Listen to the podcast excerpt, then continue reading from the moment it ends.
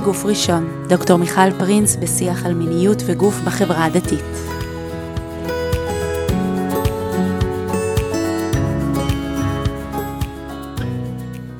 ברוכים וברוכות הבאות לפרק נוסף של הפודקאסט בגוף ראשון. אה, היום אנחנו עם נושא חשוב וקריטי. אה, אנחנו נדבר על מיניות אחרי לידה. אה, נושא שהרבה מאוד נשים, ואני חייבת להגיד גם גברים, שלחו מיילים וביקשו שנתייחס אליו. ואני חייבת להגיד שאני כבר שמונה וחצי שנים אחרי לידה, אבל עדיין אחרי לידה, אז נביא את זה לכאן. בשביל לדבר על מיניות אחרי לידה הזמנתי את שרה שרגא, שלום שרה. שלום שלום, היי מיכל. שרה היא מורה למיניות אה, נשית, היא מלמדת גוף ומיניות אחרי לידה, היא מדריכה למיניות בריאה בזוגיות, מוסמכת בר אילן ומטפלת בעיסוי רחם, ובעצם מלווה נשים בתהליכי ריפוי וחיבור לעונג. Mm-hmm. מה שלומך? טוב, אני ממש מתרגשת ושמחה להיות כאן. Um, האמת שאני מגיעה לכאן ממש ממש עייפה, ואני ממש מקווה שנעבור את זה בשלום, אמיץ הממותק כאן יעזור לי. אמ, אני מגיעה לכאן ממש עייפה כי אני ממש בתקופה הראשונית של ההיריון, בשלושה חודשים הראשונים, ואני רואה, זה, זה ממש חזק לראות כמה התקופה הזאת היא יכולה להיות לא פשוטה, הבחילות והעייפות המטורפת שיש שם, וכמה אנחנו לא מדברות על זה בתקופה הזאת, ברור. זה כאילו משהו שאנחנו אמורות לשמור בסוד. זה הסמוי מן העין. ממש, ופתאום קלטתי את זה, שכאילו אני בתקופה הכי אה, רגישה ואני עם שני ילדים קטנים בבית וקורה לי משהו שאני כאילו אמורה להסתיר אותו. ופתאום אמרתי ש... שזהו. שכבר לא מסתירים. שאני מדברת על זה וגם הבנתי שאנחנו מסתירות את זה כי יש בזה משהו שהוא יכול להיות מפחיד. כן. בלספר על זה, נכון? נכון, כי יש משהו כי אם, ב... נכון, כי אם משהו יקרה וזה לא יהיה, אז אה, כן. התקופה הכי, הכי רגישה. שיש ברכה בסמוי מן כן. העין. שאת. מבטיחה איזה משהו לעולם ואז את אה, אולי מאכזבת או, כן. או מפשלת. שיכול להיות שאני, שיקרה משהו לא טוב, כן, זה יכול להיגמר במיוחד בשליש הראשון, כן. בחס וחלילה הפלה. כן. אז חשבתי לעצמי שמה, אז אני אסתיר את זה מהעולם אם זה ייגמר בהפלה? ושהרחם שלנו יישאר לחיים ומוות. אה, זה משהו שהמורה שלי עינת לב, שאני גם, שהיא הייתה כאן גם, לימדה אותי ו... וזה ממש, פתאום הבנתי כמה זה חשוב כן לדבר על זה ולשתף את השכנות ואת החברות ואת הגננת בגן של הבת שלי שאני בשליש הראשון ואני ממש צריכה עזרה. הן אומרות לי ששש אל תדברי על זה. אומרת לא לא זה בסדר כי גם אם ייגמר כאן במשהו שהוא חס וחלילה לא יהיה בלידה טובה ומדהימה אני אצטרך עזרה. כן. את יודעת את מזכירה לי רק עכשיו רק מזה שאמרת את זה אני זוכרת איך הייתי בהריון האחרון שוכבת בגן שעשועים על הספסל כמעט מתה וה, וכל השכנות קלטו את זה ואז היו לוקחים את הילדים וקונים להם ארטיק וככה אה, כן כן נראה לי שמבין כל התקופה של ההריון זאת התקופה שאני הכי צריכה בעזרה ואני אמורה לא לדבר על זה. מדהים. אבל אבל רגע אז הקדמנו בעצם את הפגישה שלנו, כי אנחנו אמורות לדבר על מיניות אחרי לידה. נכון. אז, אז אולי תספרי לנו איך הגעת לנושא הזה של בעצם ליווי נשים אחרי לידה. הגעתי לנושא הזה ממש מתוך הסיפור שלי. בעצם הסיפור הזה של ההיריון והלידה, אמ, הוא שינה את החיים שלי. אמ, גם ההיריון וגם הלידה, וכל הריון ולידה, אני מרגישה שאני עוברת שם איזשהו לימוד ושינוי ממש משמעותי. ובעצם מה שקרה, אני אספר את זה כזה בקצרה, כי אני חושבת שכולן יכולות לדבר ממש הרבה על מה קורה להן בעקבות כל ההיריון ולידה. פשוט הרגשתי שאני ממש משתנה, שהגוף שלי ממש השתנה, שאני מסתכלת על עצמי במראה ואני לא ממש מזהה את עצמי. שהזוגיות שלי עם האיש שלי היא לא נראית כמו שהיא הייתה קודם. שהמיניות בינינו והאינטימיות בינינו כבר לא ממש קיימת. ולא רק שהיא לא קיימת בפועל אלא שאני מפחדת להתקרב אליה. שאני מפחדת להתקרב אליו. כי כל דבר פתאום יכול ללכת למקום שאני לא רוצה אותו. ולא הבנתי מה קורה לי. הייתי בטוחה שמשהו בי לא בסדר. שמשהו בי, אמ, איך מישהי אמרה לי פעם, התחרבש. התחרבש שם משהו במערכת, ואיך זה יכול להיות, ושזה יכול להיות מסוכן לי. כי אני פתאום לא האישה שהייתי. אני אימא. וחלק מזה זה גם שהזוגיות שלי משתנה, ומה יכול לקרות לה, שאני מרגישה כל כך מרוחקת. ורציתי לדעת מה לעשות, כאילו מה קורה, איך אפשר לקבל שם עזרה, ו... והלכתי להרבה נשים חכמות וחברות, ואמרתי להם, מה קורה לי, אתן מכירות את זה? כאילו, והתשובות שחזרו על עצמם היו, ככה זה. את אימא, את אחרי לידה, וזה מה שיש, ו... ו... ותחכי. מין כזה, זה זמן. ותחכי או שתקבלי את זה וזה עד 120 ככה? כאילו, זה לא היה ברור. לא היה שם משהו שאמר לי, כן, מה שקורה לך זה ככה וככה, זה קורה ל-90% מהאנשים עם חובות ירידה חדה בחשק המינים בשנה הראשונה שאחרי הלידה. זה נורמלי, יש שם כל מיני, לא, לא שמעתי את זה. ואחד הדברים הראשונים שקרו לי שם, שבאמת הביאו איזשהו טוויסט שם, זה שהלכתי לפיזיו רצפת הגן, והיא ממש פתאום פתחה לי שער לזה שהגוף שלי השתנה, וזה משהו נורמלי, ואפילו זה יכול להיות ממש ממש טוב ומיוחד לזוגיות שלנו ולמפגש המיני. היא אמרה את זה כזה בכמה משפטים שאמרתי וואו, משהו קורה כאן. ופתאום עם מצב שהרגשתי מאוד מאוד לבד בתוך זה ושמשהו בי לא בסדר ושאני והאיש שלי עם התינוקת החדשה שברוך השם הייתה מאוד מאוד נוכחת בקולות שלה, היא הייתה, היה לה את הגזים והשיניים ואנחנו כמו לבד בתוך איזה ספינה מיטלטלת והיה ממש סוער אבל לבד פתאום המקום הזה של רגע ללכת לבדוק מה קורה לי ולהבין את זה ולה, ולהביא את זה לתוך החיים שלנו אמ, ממש הניע אותי ואז התחלתי ללמוד פסיכותרפיה, אמ, ביוסינתזה, שאני עדיין לומדת את זה, וללמוד את העיסוי רחם, וללמוד הדרכת מיניות לזוגות, ופתאום קלטתי שיש מלא דברים שאני פשוט לא יודעת, ושכאילו לא רק שאני לא יודעת, זה כמו מין טאבו, לא מדברים על זה. כי אפשר להגיד שעל מיניות בכלל אנחנו לא ממש יודעות ויודעים לדבר, mm-hmm, נכון? ברור. כאילו אפילו להגיד את המילים, אני זוכרת שגם כשניסיתי לדבר עם האיש שלי על מיניות זה היה כזה כשזה כשאתה עושה את זה אז אני מרגישה לא טוב. מה זה את זה? כאילו שאתה נוגע כאילו אין לנו ממש את המילים נכון? המילים יכולות להיות מאוד קשות ולהרגיש לפעמים גסות או צהובות או לא מחוברות לחוויה שלי. אז כאילו איך אפשר לתקשר את זה בכלל? אז על מיניות אין ממש שיח על מיניות אחרי לידה בכלל. מתחת לאדמה. מתחת לאדמה, כאילו, את אימא, מה זה קשור? כאילו, מה מעסיק אותך? עשית את שלך, עכשיו תהיי אימא. אבל גם הצד השני של זה, שבעצם את מצופה עכשיו לחזור לעניינים. בסדר, יאללה, עשית, אה, ילדת, יאללה, מספיק להתפנק. הכל בסדר. כן, יש את, ה, את הקריטריון הזה של אה, רופא שישה שבועות אחרי הלידה. יופי, יאללה, היית אצל הרופא, הכל תקין, הוא אמר, אישר, שם את הפלומבה, זהו. את נאנחת. אני נאנחת כי אני ממש אה, שומעת לא מעט נשים שמשתפות אותי מה קורה ביום הבא של השישה שבועות אחרי הלידה. כמה הן יוצאות מהמפגש הזה לפעמים באופן טראומטי כי הרופא אומר הכל בסדר את יכולה לחזור לעניינים את יכולה לקיים יחסי מין שישה שבועות אחרי לידה וזה יכול לחוות אני ממש משתמשת במילה טראומטי כן, ואני חושבת ש... גם לא רק לאישה בהכרח, לשני ברור. בני הזוג. ואני חושבת שנגיד אצל נשים דתיות, הסיפור אולי לא יהיה הפגישה אצל הרופא, אלא יהיה הטבילה. אחרי המקווה. בדיוק. כן.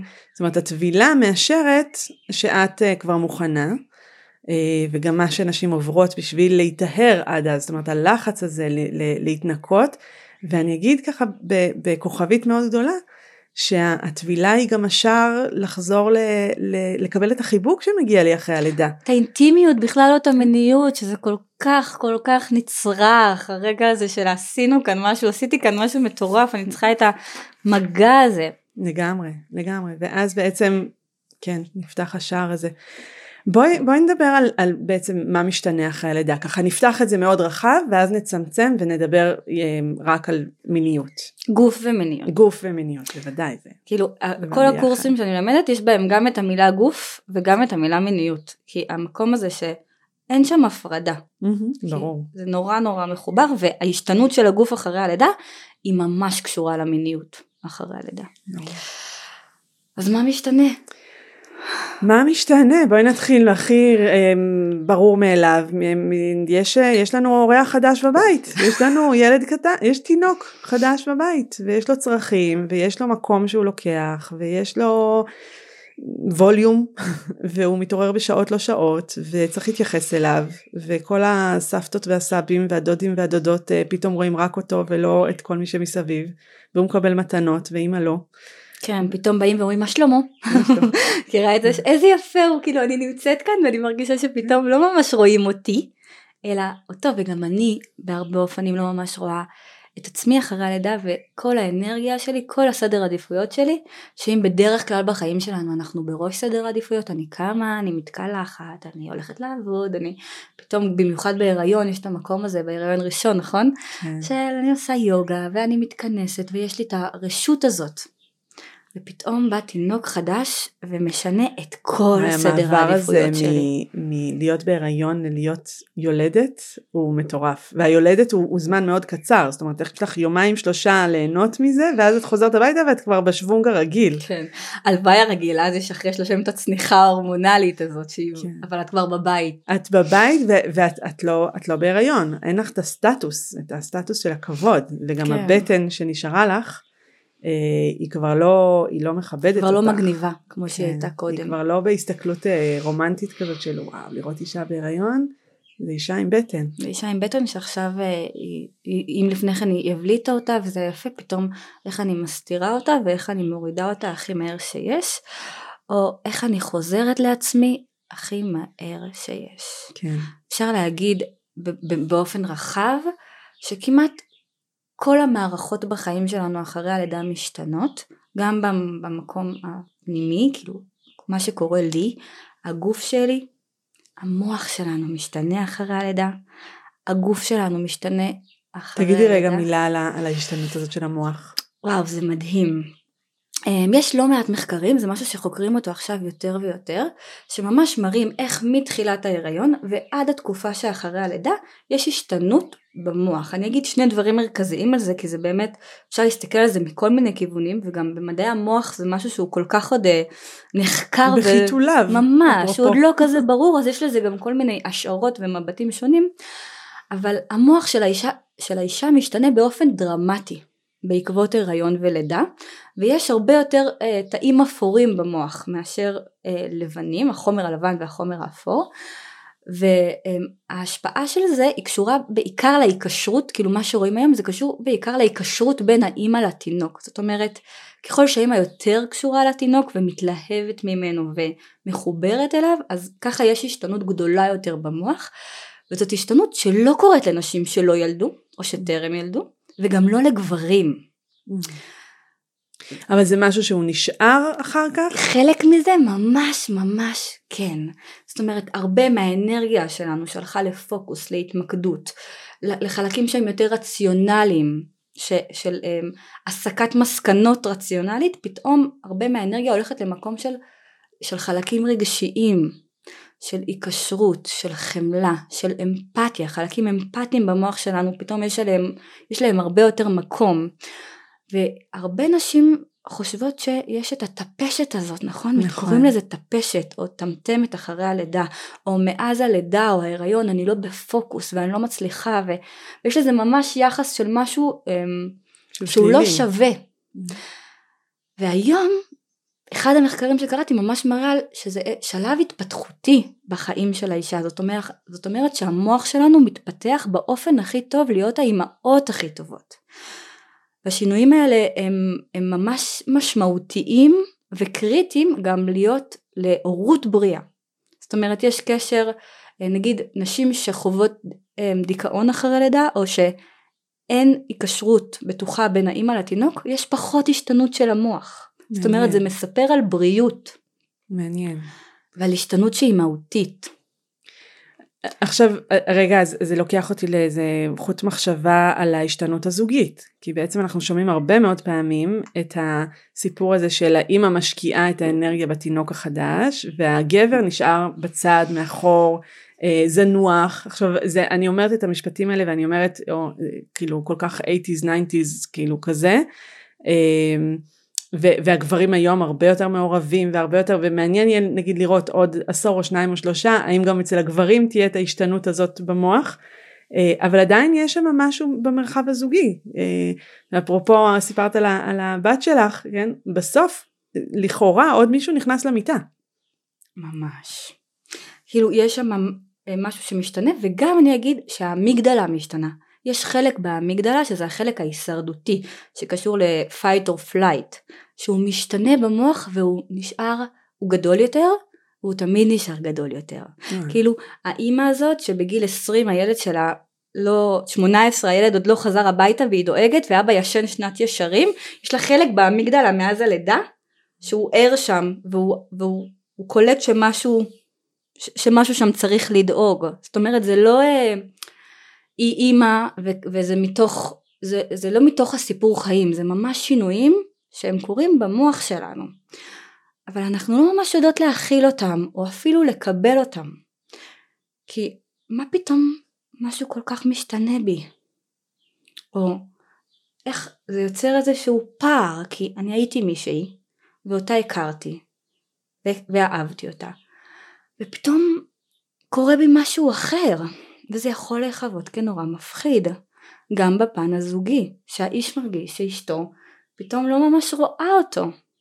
וגם שהיא צריכה ממנו דברים אחרים גם בפן המיני שהוא לא ממש יודע איך לתת לה וגם היא לא ממש יודעת איך להסביר משהו שם משתנה באופן מאוד מהותי.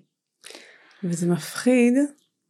אני, אני הולכת למקום התרבותי שאני כל כך אוהבת לדבר עליו, כי העולם שלנו הוא מצד אחד, טוב מדינת ישראל מאוד אוהבת ילדים, אבל היא לא מאוד אוהבת שאנחנו מטפלות בהם, והם לא, כאילו, תחזרי לעניינים, אחרי שלושה חודשים תחזרי לעבודה, כאילו, אל תראי לנו שאת uh, מניקה בחוץ, uh, כאילו... תחזרי לגוף שלך. כן, כן, נכון? בסיסי. תצאי עם סקיני ג'ינס מהבית חולים וכולם יגידו לך, וואו, איך עשית את זה. שזה מצחיק השיח הזה של לחזור לעצמי אחרי הלידה. כי אנחנו מעולם לא ממש ממש חוזרות לעצמנו.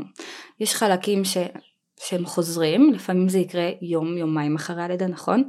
הרחם פחות או יותר חוזרת למיקום של עצמות האגן, המוח שלנו משתנה וגם הגוף שלנו משתנה באופן מאוד מהותי. יש אה, פעם אמ, אני לא זוכרת ממי שמעתי את זה, שמנתח אחרי המוות במבט אחד יכול לזהות אם גוף של אישה עבר לידה או לא. וזה לא משנה כמה מהר היא כביכול חזרה לעצמה אחרי הלידה. יש שם השתנות שהיא מאוד מאוד עמוקה ושורשית. אבל אפשר להגיד שזה לא רק במדינת ישראל שאוהבת ילדים, בעולם המערבי בכלל אין ממש מקום להשתנות. נכון, שזה ממש השיחה עם עינת על המחזוריות. כן. אנחנו צריכים להיות קבועים, אנחנו צריכים להיות ברורים, יציבים, אה, ובהתקדמות לינארית. אה, כאילו, להצליח יותר, להשפיע יותר. כן. ולידה היא לא התקדמות ליניארית. אפשר להגיד שאם אנחנו נסתכל על זה מבחינה רציונלית, יש שם משהו שהוא, שהוא כאילו לא ממש ברור למה אנחנו עושות את זה. נכון? זה לוקח הרבה מהאנרגיה שלנו, אנחנו משתנות, אנחנו מטפלות בילד, וזה לא מביא אותי לה, לה, להתקדמות המוחצנת, החיצונית הזאת, שהעולם כביכול דורש ממני. לא כביכול, יש שם איזושהי מין דרישה תרבותית כזאת. עכשיו אני נאנחת. מה? למה את נאנחת? אמ, דיברנו לפני הפרק ואמרתי אני לא רוצה לצאת מהפרק באיזה אווירת אה, נכאים כזאת של אה, כל כך הרבה דברים אני לא רוצה לגרום לנשים שהם לפני לידה או, או לפני הריון להגיד אה, בואו לא, לא שווה לי את זה או אני אלך לאמץ ולא להביא ילדים לעולם בדרך הזו אבל עוד מעט נגיע למקומות האלה. לא לא בואי רגע נשאר עם זה זה מעניין. יאללה. מה, מה, למה, מה בשיחה עכשיו היה במקום הזה שלה, שהרגשת שזה כאילו יכול להיות מפחיד, או להיות מאיים? אני חושבת שהפער, mm-hmm. הפער בין מה שמצפים מאיתנו, מה שאנחנו רואות בחוץ, mm-hmm. בין חוסר הידע, אה, אמרת על, ה, על ההשתנות של ה... כאילו לא לחזור לעצמנו, אני ממש זוכרת שבהיריון הראשון שלי, אה, ביקשתי מהאיש שלי שיביא לי אה, בגדים, כאילו לצאת מבית חולים.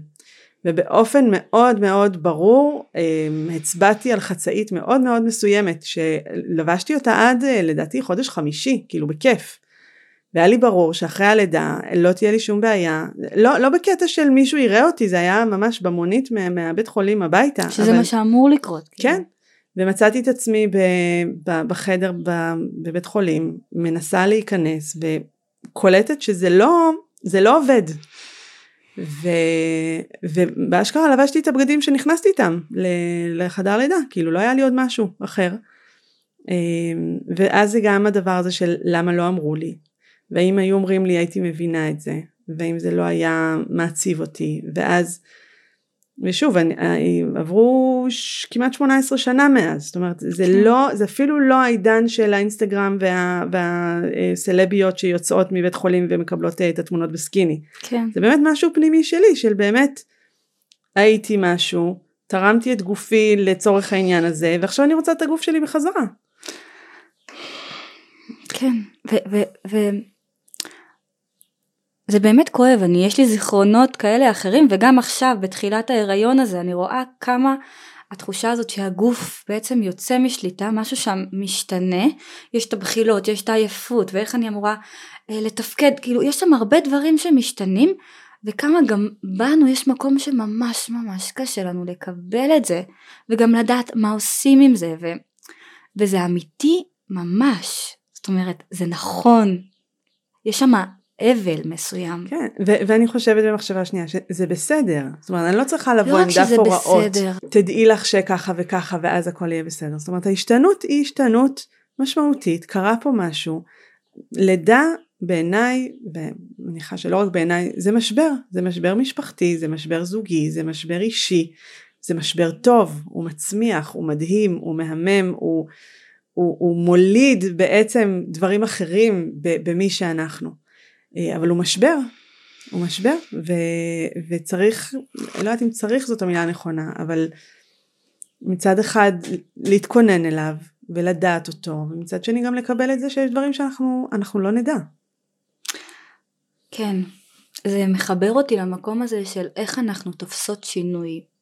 כי אם אני תופסת שינוי כמשהו שהוא מיטיב איתי, או כמשהו שהוא לוקח משהו ממני. ובמבט שלי, ואני אגיד שהמבט הזה הוא חדש לי, הוא מאז שילדתי את הבת שלי והתהליך שעברתי, כשאני מסכימה להשתנות, אני מתפתחת. אני גדלה. לי, אבל נראה לי שזה היופי ב- בילדים שבאים לעולם. זאת אומרת, זה משהו ש... שלפני הלידה, אני יכולה לדבר עליו ב... בצורה... בפן תיאורטי. כן, מאוד מאוד תיאורטית, אבל מרגע שזה קורה, ואני רואה גם את הצדדים המאוד מאוד אה, חיוביים, אבל לא רק החיובי במובן של יתרונות וחסרונות, אלא כן, כאילו... העוצמות שבזה. העוצמות והמחויבות והקשר והפידבק שאת מקבלת חזרה, זאת אומרת זה לא רק אה, טוב הנה גיל חמישה שבועות התינוק מתחיל לחייך, זה, זה משהו כולו בגוף, אה, מחזיר, מזין, הכל. משהו מהותי שמשתנה. אני גם אחבר את זה רגע למיניות, בסדר? בבקשה, בשביל זה אנחנו פה. כן. שאני רגע אגיד משהו על השתנות ואז אני אדבר על, על זה בהקשר המיני. אנחנו תופסים השתנות כמשהו שהוא הרבה פעמים מסוכן לנו בחיים כי זה אי ודאות אני לא יודעת לקראת מה אני הולכת הגוף שלי משתנה המיניות שלי משתנה סדר העדיפויות שלי משתנה הרבה דברים משתנים ואני לא יודעת לאן זה הולך אפשר להגיד שזה הדבר אולי הכי מפחיד בהשתנות. כי אם הייתי אומרת לך מיכל את עכשיו הולכת ללבוש את החצאית הזאת והיא לא תעלה עלייך אבל עוד חודש את ממש תרגישי טוב עם זה יכול להיות שזה היה ממש מרגיע אותך. אבל המקום הזה של משהו השתנה ואני עכשיו לא יודעת אם ומתי אני אוכל לחזור ללבוש את זה או אם ומתי נוכל לקיים יחסי מין ואני אשכרה אוכל ליהנות מהם אז יש שם משהו שהוא נורא מפחיד כי אני משתנה ואני לא יודעת לקראת מה זה הולך אם זה יהיה לי טוב, אם זה יהיה לי לא, אם הזוגיות שלנו תישאר אותו דבר, אם היא תשתנה, לאן היא תלך. ובעצם השתנות בשלבי החיים שלנו כנשים בעולם, אני אתייחס לזה ספציפית כנשים, למרות שזה גם מיועד לגברים, אבל אצלנו ההשתנות היא בלתי אין. היא במערכת, היא במחזוריות, היא בהיריון, היא בלידה, היא בגיל המעבר, היא בשינויים שקורים לנו ב, ב, בהתפתחות הבסיסית שלנו כנשים בחיים. אני חושבת שאצל הגברים ההשתנות הזאת תבוא לידי ביטוי קצת יותר מאוחר. זאת אומרת, כן. אחרי שהם יצאו מההלם שמשהו קרה והלכו לעבודה, חזרו מעבודה, ייקח להם זמן לעכל משהו שאנחנו בעצם עברנו אותו בתוך הגוף. שהוא קרה לנו בגוף. כן. הוא לא, לא בחרנו, הוא פשוט קרה לנו בגוף, וגם אצל הגבר יש לו שם אלמנט הרבה יותר של בחירה. כמה אני לוקח חלק, האם אני... וזה משתנה בין גברים לגברים, ואפשר להגיד שזה הדור שבו יש הכי הרבה מעורבות ו- ויחד בתוך הסיפור הזה של, של הזוגיות והגידול ילדים והלהיות בהיריון ובתקופה שאחרי הלידה באיזשהו שיתוף פעולה עמוק יותר מאשר שהתפקידים המוגדרים שיש לנו. אנחנו בהיריון. כן. הוא הרבה הרבה יותר ברור היום. כן, אנחנו עוברים שם משהו ביחד. ובעולמות עתיקים, וזה ממש מעניין לראות את זה, הלידה היא שלב התפתחות של האישה לא רק כאם, אלא כאישה בעולם. היא מתפתחת. בעוד שבעולם שלנו, בעולם המערבי, הגוף אחרי הלידה זה גוף שהוא בנסיגה, נכון? לכאורה, כן. השדיים מתארחים ונוטים הצידה, בעקבות ההיריון אגב, לא בעקבות ההנקה. הרבה נשים חושבות שהשדיים שלהם משתנות בעקבות ההנקה, נכון? הדיבור על זה על שקיות השוקו, שבעצם זה משהו שהוא קורה בעיקר בעקבות ההיריון. הגוף משתנה, החשק המיני משתנה, ו, ולנו זה um, ברור באיזשהו אופן שזה משהו לא טוב, שזה משהו שהוא בנסיגה, הוא לא אמור להיות ככה ואני צריכה לחזור לעצמי, בעוד שבעולמות עתיקים הגוף של האישה אחרי הלידה הוא פאר היופי. שדיים שהם ארוכים והם נוטים להצידה, נכון. זה ממש ממש נחשב למודל יופי, ככל שהם יותר ארוכים הם יותר יפים וזו דוגמה אחת, יש לזה עוד הרבה מאוד היבטים. זאת אומרת, משהו בתפיסה של השתנות בכלל, והשתנות אחרי הלידה כנסיגה, כמשהו שהוא לא טוב לי, הוא לוקח אותי אחורה ולא קדימה, זה חלק מהתפיסה התרבותית שלנו. אבל בעצם השתנות יכולה להיחוות כהתפתחות. ואני ממש יכולה להגיד את זה על עצמי ועל הרבה נשים שאני מלווה גם באופן פרטני וגם בסדנאות ובקורסים שאם אני מסכימה להשתנות אני בעצם מסכימה להתפתח להתפתח בזוגיות שלנו ולהתפתח ב, ב, במיניות שלנו ולא שלנו רק בחיבור שלי לאישה המינית החיה וגם המחוברת והפראית שבתוכי זה משהו שהרבה פעמים קורה לנו בלידה ובהיריון, נכון? שפתאום אני הרבה יותר יכולה לדבר על החשקים שלי. ויש מקום, בא לי באמצע הלילה מלפפון חמוץ ואני אלך ויקנו לי אותו. ואני צריכה לשבת עכשיו. וגם אחרי הלידה. אמ, השבוע שאלתי מישהי, מישהי בתוך, בתוך הקורס שאלתי מישהי מה היא מרגישה שהכי אמ, השתנה במיניות שלה בעקבות הלידה ואז היא אמרה, אני מבינה שאני לא יכולה לעשות את זה לעצמי כמו שעשיתי פעם. שאלתי אותה למה את מתכוונת? היא אמרה לי, אם פעם, כאילו הייתי יכולה לקיים יחסי מין, אני רוצה, אני לא רוצה, אה, החדירה קורית מהר מדי ממה ש, שבאמת מתאים לי, אני זורמת איתו, אני זורמת עם הקצב שלו. בהסכמה. כן, ואני גם יכולה ליהנות מזה, פתאום אחרי שהבנתי מה התפקיד של הרחם ושל הפוט שלי במובן העמוק של זה, חוויתי את זה בתוך לידה, הם כאילו לא מרשים לי יותר לעשות דברים שאני לא באמת רוצה. יש לי קשר אחר אליהם, אני יותר מחוברת לגוף המיני שלי, מעצם ההיריון והלידה, ויש דברים שאני לא מוכנה אליהם יותר. זאת אומרת, אפשר להסתכל על זה כחוסר, משהו לא מחובר, mm-hmm. נכון? כן. כאילו, אני לא מינית. אחרי הלידה, אני לא מחוברת. אני לא נענית. אני לא נהנית ואני לא נענית. אפשר להסתכל על זה כמובן של מקום של חיבור והשתנות. יש משהו, אני מאוד מתחברת למה שאת אומרת, יש משהו שאני פוגשת, אה, שבאמת נשים אחרי לידה, קודם כל נגיד נשים שחוות כאב ואמרו להם אחרי, אה, אחרי הלידה זה יעבור כי, כי המקום מתרחב ויש להם איזו אכזבה כזאת כי הנה ממשיך לכאוב mm.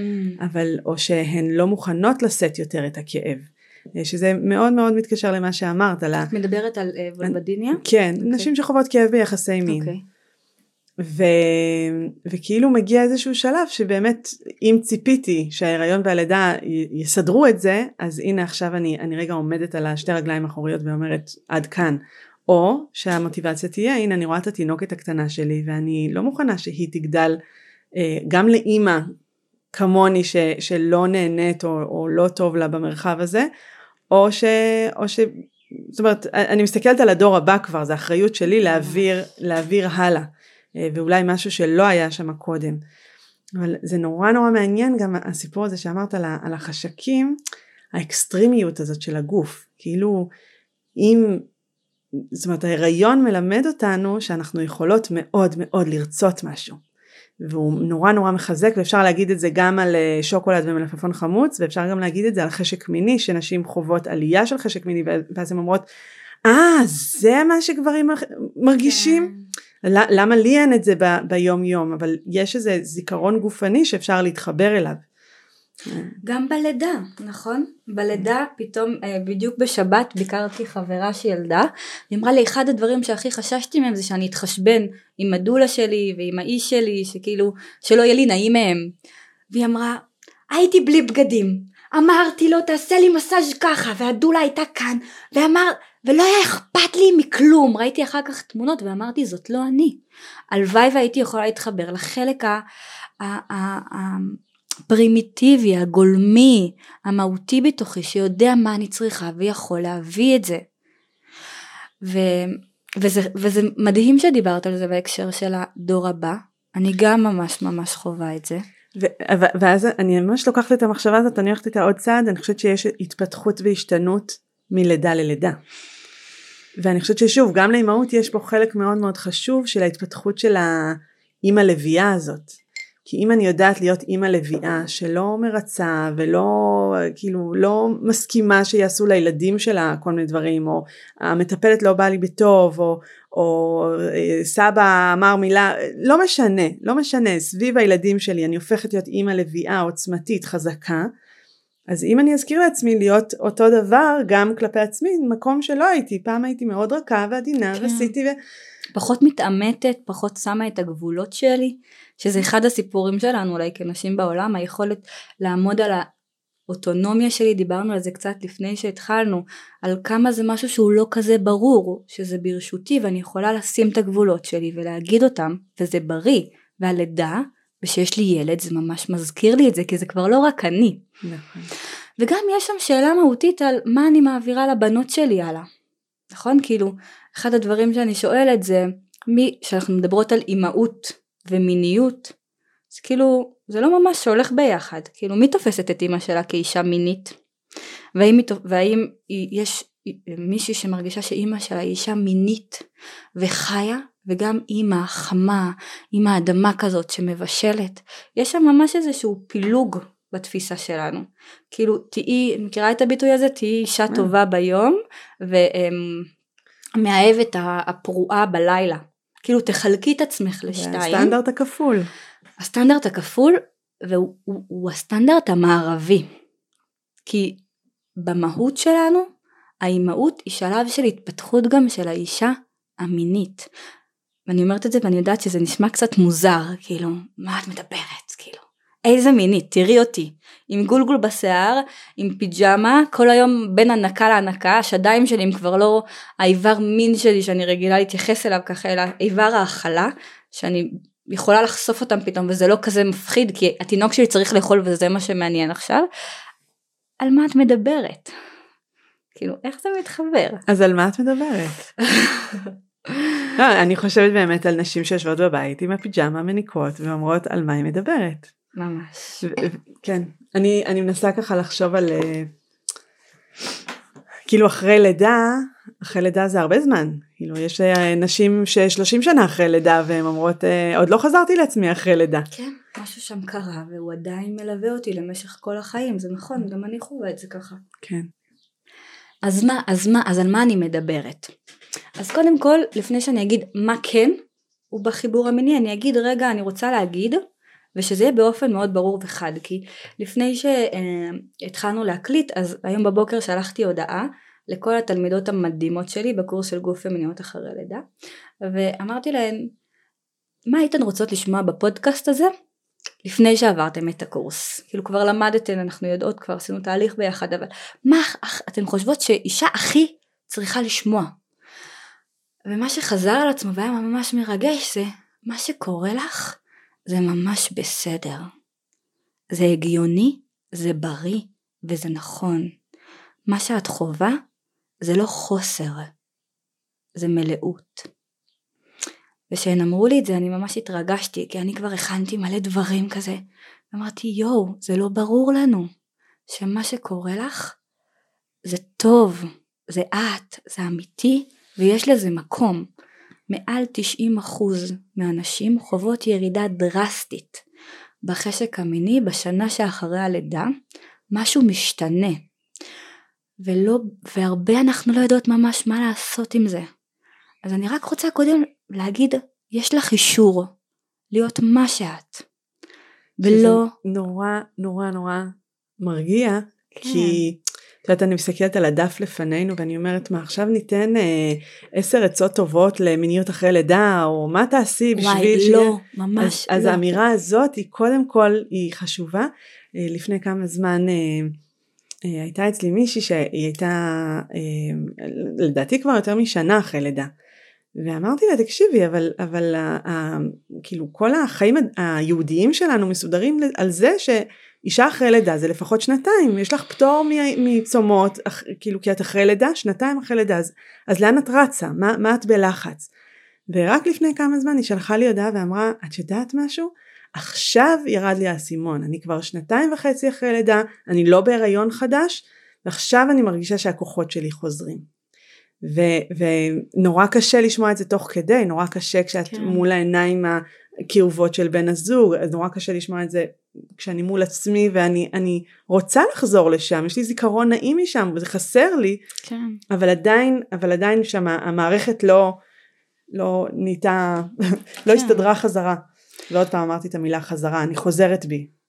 זה השתנתה. ממש חזק המקום הזה של, של הרבה פעמים אני שואלת נשים מה, מה את מבקשת? מה, מה, מה, אם היית עכשיו אומרת מה הבקשה הכי גדולה שלך ביחס לגוף ולמיניות שלך? שזה יחזור לעצמו.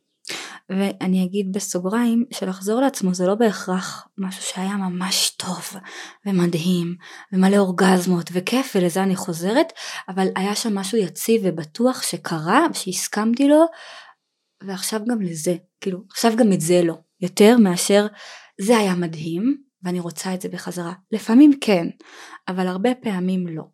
אז רגע כדי להגיד על מה אני כן מדברת בחיבור המיני, שזה לא חוסר אלא מלאות, אני רגע אגיד מה זה הריון ולידה בעיניים מיניות, אוקיי? בעיניים אה, שמסתכלות במבט של הגוף והמיניות. אפשר להגיד שההיריון והלידה זה ממש חלק מהרצף האירוטי של האישה בחיים שלה.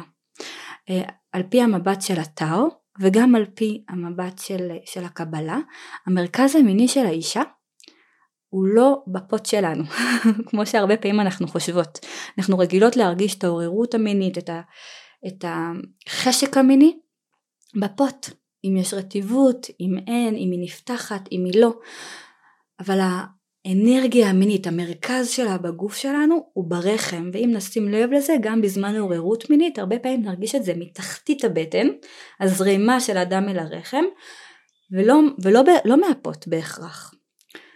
ובעצם המרכז המיני שלנו שאחראי על התשוקות ועל היצירה ועל העונג מה, מהחומר שבעולם, מ, מלעבור בשוק ו... לרצות עכשיו לטרוף את כל הדברים שיש שם, נכון? ומליצור, נכון? מה קורה לנו ברחם בזמן ההיריון? אנחנו יוצרות חיים, אבל גם לא בזמן הריון, המרכז של היצירה שלנו הוא ברחם, של התשוקות שלי, של הקריירה, של הדברים שאני רוצה להגשים ולעשות. זה קורה מהמרכז המיני שלנו, אנרגיית החיים שלנו מצויה ברחם, ומאיבר ממש קטן בגודל של 70 גרם, ונכון בזמן וסת היא מכפילה את עצמה, היא גדלה פי 50 פתאום, היא הופכת להיות למרכז של הגוף שלי, היא יוצאת החוצה, הנפח שלה גדל ממש, הגודל שלה, היא גמישה עד שאפשר לראות דרכה. את התנועות של העובר, ממש, המרכז המיני שלי ממש ממש גדל. והרבה נשים בגלל זה חוות את זה כמשהו שהוא מדהים. הרבה נשים אומרות הרבה יותר נוח לי עם הגוף שלי. אני בטוחה במיניות שלי, אני נהנית מהמיניות, יותר קל לי להציב את הגבולות שלי, לדבר את עצמי, אמ, לפעול מתוך החשקים, מתוך מה שבא לי ולא מה שאני צריכה לעשות. ואחרי הלידה, או, ב, או לפני אחרי הלידה, בזמן הלידה, כל איברי המין שלנו מעורבים שם, נכון? התינוק, העובר ממש עובר דרך הנרתיק וממש אה, פותח אותו. ועל פי הטאו, הנרתיק של האישה, הוא מכיל בתוכו את כל המטען המיני שלה, הזיכרון המיני שלה, הפה התחתון של האישה, כל מה שנקלט משם, על התדר המיני שלי, על איך אני חווה את עצמי כאישה מינית, על המקומות שבהם ממש נהניתי וגם המקומות שבהם לא ממש הייתי קשובה לעצמי. וחוויתי חדירה גם אם לא היה בא לי. ולפעמים ממש פגיעה במין שלי, במרכז המיני שלי. וגם הזיכרון הרב דורי שלי, מאימא שלי והתפיסה שלה את המיניות שלה, ולפעמים גם אחורה מזה. כל מה שהוא לא אה, מובע וידוע בפה העליון שלנו, הוא נראה בפה התחתון, והתינוק ממש מאיר את זה לחיים. כמו, לפעמים אני מדמיינת כמו פצפצים כאלה, שכאילו הראש עובר דרכם ופה פה פה פה הכל נפתח. מתי אני מחוברת למין שלי, לאיבר המין שלי, לפוט, יותר מאשר בתקופה שלה לפני הלידה ואחרי הלידה? פתאום היא ממש שם, נכון? הרבה נשים חוות את הפעימה ואת הכאב שיש בפוט אחרי הלידה, את ההתרחבות הזאת. פתאום אני יכולה לדבר ולהגיד, הייתה לי לידה אמ, וגינלית ולא היו לי תפרים, ומתי אני מדברת על איבר המין שלי ושמה לב אליו, כמו בתקופה הזאת של הלידה, משהו שם קורה ויש לזה גם לגיטימיות, כאילו. נכון. לידה וגינלית, הרגע של הקיטור, כן מה זה הרגע של הקיטור? זה רגע שבו הראש של התינוק ממש, הנרתיק שלי, הם, זה, זה בפתח הנרתיק, זה באיבר שהוא כל כך פרטי, ופתאום אני ממש, אני שם, אני מתקשרת עם זה, קורה שם משהו מאוד מאוד גדול. ואיך שהתינוק נכנס לעולם, איך שהתינוק מגיע הם, אל הרחם, גם ככה הוא יוצא ממנו, נכון? דרך מעשה של אהבה. התינוק נכנס אל הרחם שלנו, דרך מפגש בין פין לפוט, והתינוק יוצא מהרחם מאותו המקום. זאת אומרת יש שם משהו שהוא ממש מקביל והוא הוא הדרך, הוא הדרך יציאה של מה שהתחיל שם במעשה של האהבה. ומיד אחרי הלידה התינוק רוצה להיצמד אל השד ולינוק שהשדיים הם גם איבר מיני. השד, הפטמה, מחוברת באופן עצבי אל הרחם ואל הדגדגן. הדבר הזה שאחרי הלידה אומרים לך תניקי כי זה מכווץ את הרחם זה נכון. זה ממש ממש מחובר או שאנשים חוות עונג מההנקה הן אומרות וואי זה מאיר אותי קורה לי שם משהו. כן זה ממש מחובר עצבית. יש שם משהו שכל איברי המין שלנו מעורבים בו באופן מאוד עוצמתי אז למה אין לי, אז למה אני לא? אז למה אני לא רוצה אחר כך? כאילו יפה, נכון, אני מרגישה את זה, אני מבינה על מה את מדברת, זה באמת אירוע שכל איברי המין שלי מעורבים בו, והמרכז המיני שלי, כן הרגשתי את זה, אז למה אני עכשיו מרגישה כל כך לא, שאני לא רוצה? אז אני, אפשר להתייחס לזה בכל כך הרבה אספקטים, נכון? יש שם את השינה, אני פחות ישנה, ויש את המבט של ה... של המשהו ממש השתנה וגם הגוף שלי עבר ממש טלטלה.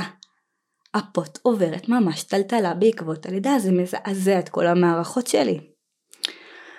וגם אפשר להגיד שדווקא הווליום המיני ממש ממש עולה אחרי הלידה ובעקבות הלידה. זאת אומרת כל הדברים בחיים שלי שחוויתי ולא ממש היה להם מקום ולא ממש שמתי לב אליהם או החלקתי עליהם כי אפשר והכל טוב וזה בסדר ואני נהנית, או אני יכולה לקיים יחסי מין גם אם לא ממש בא לי. וגם אם הקצב לא ממש מתאים לי. או אם יש לי איזשהו חשש כלשהו מגבריות ולא ממש נתתי לזה מקום. אז פתאום אחרי הלידה הווליום המיני ממש עולה. כי המרכז המיני ממש היה שם. והוא מציף, הוא מציף את מה שבאמת קורה. ואגב, יש לא מעט נשים שמדווחות שפתאום אחרי הלידה משהו ממש משתחרר ונהיה נעים וחופשי יותר במפגש המיני. זה אחוז די קטן אבל זה משמעותי כי זה אומר שגם משהו שם באמת נפתח ויכול להשתחרר או להיפתח יותר. אבל לפעמים והרבה פעמים החוויה שלנו כנשים מיניות בעולם אני אגיד את זה אולי קצת קיצוני אבל אני עומדת מאחורי זה שלכל אישה יש כאב. בעולם שלנו כל אישה חווה איזשהו כאב סביב היותה אישה מינית בעולם, בכל מיני צורות ואספקטים. גם גברים, אבל כרגע אני מדברת על אנשים. ואחרי הלידה זה ממש כאילו, הווליום עולה, זה הרבה יותר חזק, ואני לא יכולה להתעלם מזה. אז אני אומרת אין לי, אני לא רוצה. אין לי את זה, את מה שהיה קודם, אין לי, אני לא רוצה את זה יותר. ואז השאלה אם זה באמת ככה, אם אין לי או אם יש בי, אבל זה שונה ומשהו בי משתנה. בהתמקדות אומרים שכל דבר שהוא לא, זה הדרך, זה השורש לידיעת הכן. נגיד אם אני אומרת לא בא לי חזק ומהר, הקצב הזה לא מתאים לי. אז יש בי משהו שיודע שיש משהו אחר שכן בא לי, שאני כן רוצה. אבל אנחנו מכירות מיניות מאוד ברורה, מאוד מוסללת, נכון? ש... יש תסריט, אני... התסריט המיני. התסריט המיני המוכר. אני תמיד אומרת את זה ואז הן צוחקות. אני אומרת להן, אם אני אספר לכם איך אתן הולכות לקיים יחסי מין היום בלילה, אתן ממש תוכלנה, גם אם זה כאילו ספונטני, נכון? נראה ספונטני ומגניב, אתן עדיין תוכלנה להגיד לי די בבירור כמה זמן זה ייקח, מה תהיה נקודת ההתחלה, מה יקרה שם עד שזה יגיע לחדירה, כנראה שזה יגיע לחדירה, ואיך זה יסתיים בדרך כלל באורגזמה של אחד מבני הזוג, בדרך כלל של הגבר, אוקיי? יכול להיות של שניהם, אבל האורגזמה של הגבר היא נקודת הסיום. יש שם משהו שהוא תסריט מאוד ברור, אבל אנחנו לא ממש יודעות כאילו להגיד כן, כאילו זה ברור לנו שככה זה, אז כאילו מה השאלה על משהו אחר? זה מה שיש, ואת זה ברור לי שלא בא לי עכשיו, לא בא לי שהוא יתקרב אליי ככה, לא בא לי הקצב הזה, המגע הזה פתאום מכווץ אותי, ואיך שהוא מתקרב אליי, ו, ו, והשעה בלילה אני מאוד עייפה ופעם היה בא לי, אז אני אומרת לא, אני לא רוצה, לא בא לי. מה, ש, מה שמאוד מעניין במה שאת אומרת, ככה מה שעובר לי בראש, זה שהרבה שנים מה שאמרו לנו זה שחשק מיני יורד בגלל ההשתנות ההורמונלית וההנקה וזה מה יש ותפסיקי להניק ואז תחזרי ויהיה בסדר. ו... ואת מאירה פה איזשהו סוג של דיבור שהוא אחר. ואת בעצם, אני שומעת בין המילים שלך שאת מזמינה ל... ל... זה לא מסע חדש, זה המשך מסע מנקודת, מנקודה חדשה. ואת אומרת, שנייה רגע, לא להתייאש, לא לריב עם עצמכם, לא להילחם בגוף, אלא רגע, רגע להקשיב. כן, זה לא לא להתייאש, זה וואו, משהו חדש יכול לקרות כאן. בא לך? מתאים לך להשתנות ולהגיד, מה, את זה אני לא רוצה כרגע, אבל מה אני כן רוצה? מה בא לי? השינוי ההורמונלי הוא באמת מאוד משמעותי בעקבות הלידה וב, ו, ובמשך ההנקה. כי בעצם ההורמונים המחזוריים שלנו, הפרוגרסטרון וה, והאסטרוגן, הם יורדים ממש, הם באיזשהו אופן אפילו מדוכאים, נמצאים בתחתית, וההורמונים ששולטים בתקופה הזאת זה האוקסיטוצין והפרולקטין. שהאוקסיטוצין רובנו מכירות אותו, נכון? זה הורמון האהבה, זה ההיקשרות, זה הרגע הזה שאנחנו מתחבקות ו- ויש את הרגע הזה שזה נהיה ממש אינטימי פתאום, נכון? לפעמים ממש ברגע הזה עוזבים את החיבוק, אבל אם ממשיכים, האוקסיטוצין מופרש, הוא ממש גורם להרחבת הלב, חוויה של ביטחון ואינטימיות ואמון, ויש לו גם ממש תפקיד משמעותי בזמן קיום יחסי מין ובאורגזמה. והוא ממש עולה בזמן, ה, בזמן אה, ההנקה, כן? זה משמעותי. והורמון נוסף שנמצא שם ביחד איתו זה הפרולקטין. הפרולקטין יש לו תפקיד ממש משמעותי בהנקה, הוא נקרא הורמון השובע, הוא בעצם זה שמספק את החלב לתינוק, הוא, הוא מאפשר את זרימת החלב אל השד, מייצר את החלב.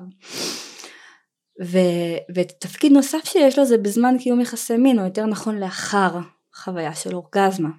הפרולקטין זה הורמון שממש עולה, אגב אצל גברים יותר מנשים, בעקבות אורגזמה, והוא מייצר אמ, מין זמן קצר של חוויית אין עונות. הגבר נרדם. לכאורה, לא כן. כולם. משהו שם נהיה ממש עייף ויש תחושה של סיפוק.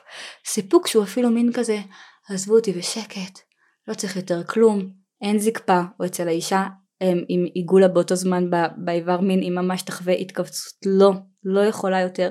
יש שם ממש משהו שאומר, מספיק, אני שבע, אני שבעה, אני צריכה לנוח.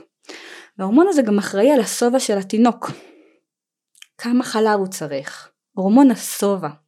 הוא נמצא בכמות ממש ממש גדולה במערכת הדם שלנו, בתקופה שאחרי הלידה, בתקופת ההנקה.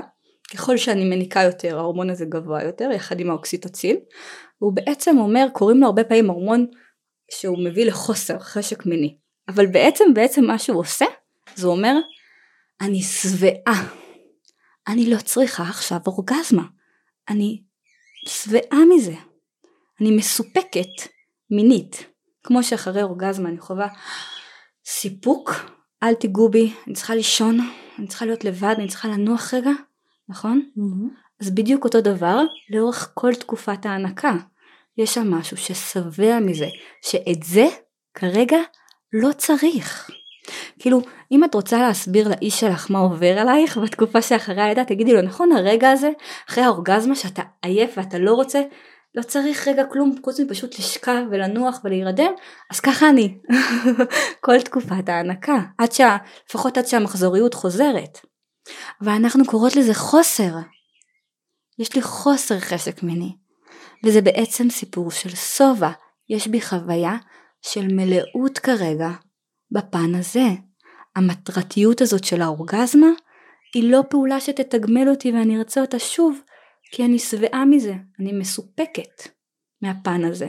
לא חסר לי משהו. מעניין. זה ממש מבט שונה. זה ממש להחליף את הנקודת מבט. את הטרימינולוגיה. כן. ממקום שמסתכל על חוסר זה ממש כמו להסתכל על, על um, טפשת mm-hmm. לעומת התפתחות. המוח שלי הרבה יותר חד פשוט באופן אחר. ובדיוק ככה גם בפן המיני. יש משהו בפן המין, של המין המוסלל הזכרי אני אגיד שהוא מונה למטרה, הוא מונה לאורגזמה, זכרי לא במובן של גבר לעומת אישה, הרבה פעמים זה ככה, אבל זה בפן של מהות זכרית בעולם, שהיא מכוונת מטרה, היא רוצה להגיע ליעד, היא מביאה את הילד לעולם, זה מהות מאוד חשובה, היא קריטית, אנחנו צריכות אותה בעולם, אבל אחרי הלידה המהות הזאת היא לא מנהלת אותנו. מישהי שלחה לי הודעה, עכשיו אני סוף סוף מבינה על מה את מדברת, אני בהיריון ופתאום אני מרגישה את ההתרחבות הזאת של הגוף שלי, אני מבינה את הנשיות הזאת, יש משהו שפתאום ממש מתחבר לפן הנקבי שלנו. וגם המיניות מבקשת מבט נקבי יותר. כי אם אני אשאל אישה אחרי לידה, אפילו את עצמי אחרי לידה, אם אני רוצה עכשיו לקיים את היחסי מין האלה שמתחילות בנקודה אחת ומסתיימות בנקודה של האורגזמה, כנראה שתגיד לא לא לא די, אני הולכת לישון. זה כמו כאילו עכשיו שתזמיני אותי לצאת לאיזה מסיבת מטורפת שאני לא ישנתי בלילה כי התינוק שלי צרח בו עם גזים, לא מתאים. תשחררי אותי מזה, אני לא רוצה את זה. אבל אם אני אגיד לה שהיום בערב היא תפגוש את האיש שלה והם ייפגשו במגע שהוא פיזי ומה שיקרה שם זה יהיה בדיוק מה שהיא רוצה ולא מונה למטרה. היום בערב תפגשי את האיש שלך ואת תהיי איתו אולי בלי בגדים, אתם תיתנו ידיים ותתחבקו, תיגעו אחד עם בשני, תהיו במפגש אינטימי וזה לא יכלול שום דבר ממה שלא בא לך. תגידי לי, אה כן, מה להתחבק איתו? כן, בטח שאני רוצה את זה, אבל, אבל אז, נכון?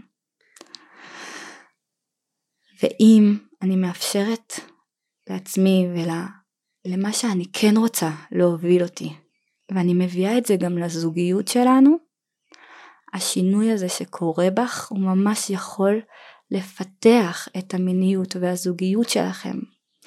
וזה משהו שלא רק את זקוקה לו, למיניות הנקבית, שהיא מונעת לא מתוך חדירה למטרה, אלא מתוך מהות של אינטימיות, של הקצב שלך, של לשאול ולגלות מה באמת בא לך, זה יכול להביא להתפתחות מינית וזוגית מדהימה ואני רואה את זה. ברור. טוב, ו- וזאת משימת החיים שלנו, בעצם. להסכים להשתנות. לרצות. כן. לרצות להשתנות ולראות את זה במיוחד בעקבות הלידה כמשהו שיכול לפתח אותי, אותנו, את הגידול שלי, את הילדים שלי, להיות בגודל המלא של האישה שאני בעולם. וואו. טוב, תודה שרה. אני יוצאת עם נשימה. אני יוצאת עם נשימה. אני מרגישה שככה נתת לנו פה באמת ממש צורת הסתכלות אחרת. אה, אני חושבת ש, שאנחנו רגילים באמת לקבל איזה רשימת אה, טיפים של מה עושים עם מיניות אחרי לידה וככה עקפת אותה בסיבוב ואמרת שנייה רגע בואו רגע נקשיב לזה ו- ונהיה בזה ונשתנה עם זה. אז תודה רבה שרה. תודה רבה, אני פתאום פחות עייפה. התעוררתי. אז תבואי כל יום. יאללה. אנחנו נדאג לבחילות פה. תודה רבה צופיה. תודה צופיה. להתראות לכולם. מגוף ראשון, דוקטור מיכל פרינס בשיח על מיניות וגוף בחברה הדתית.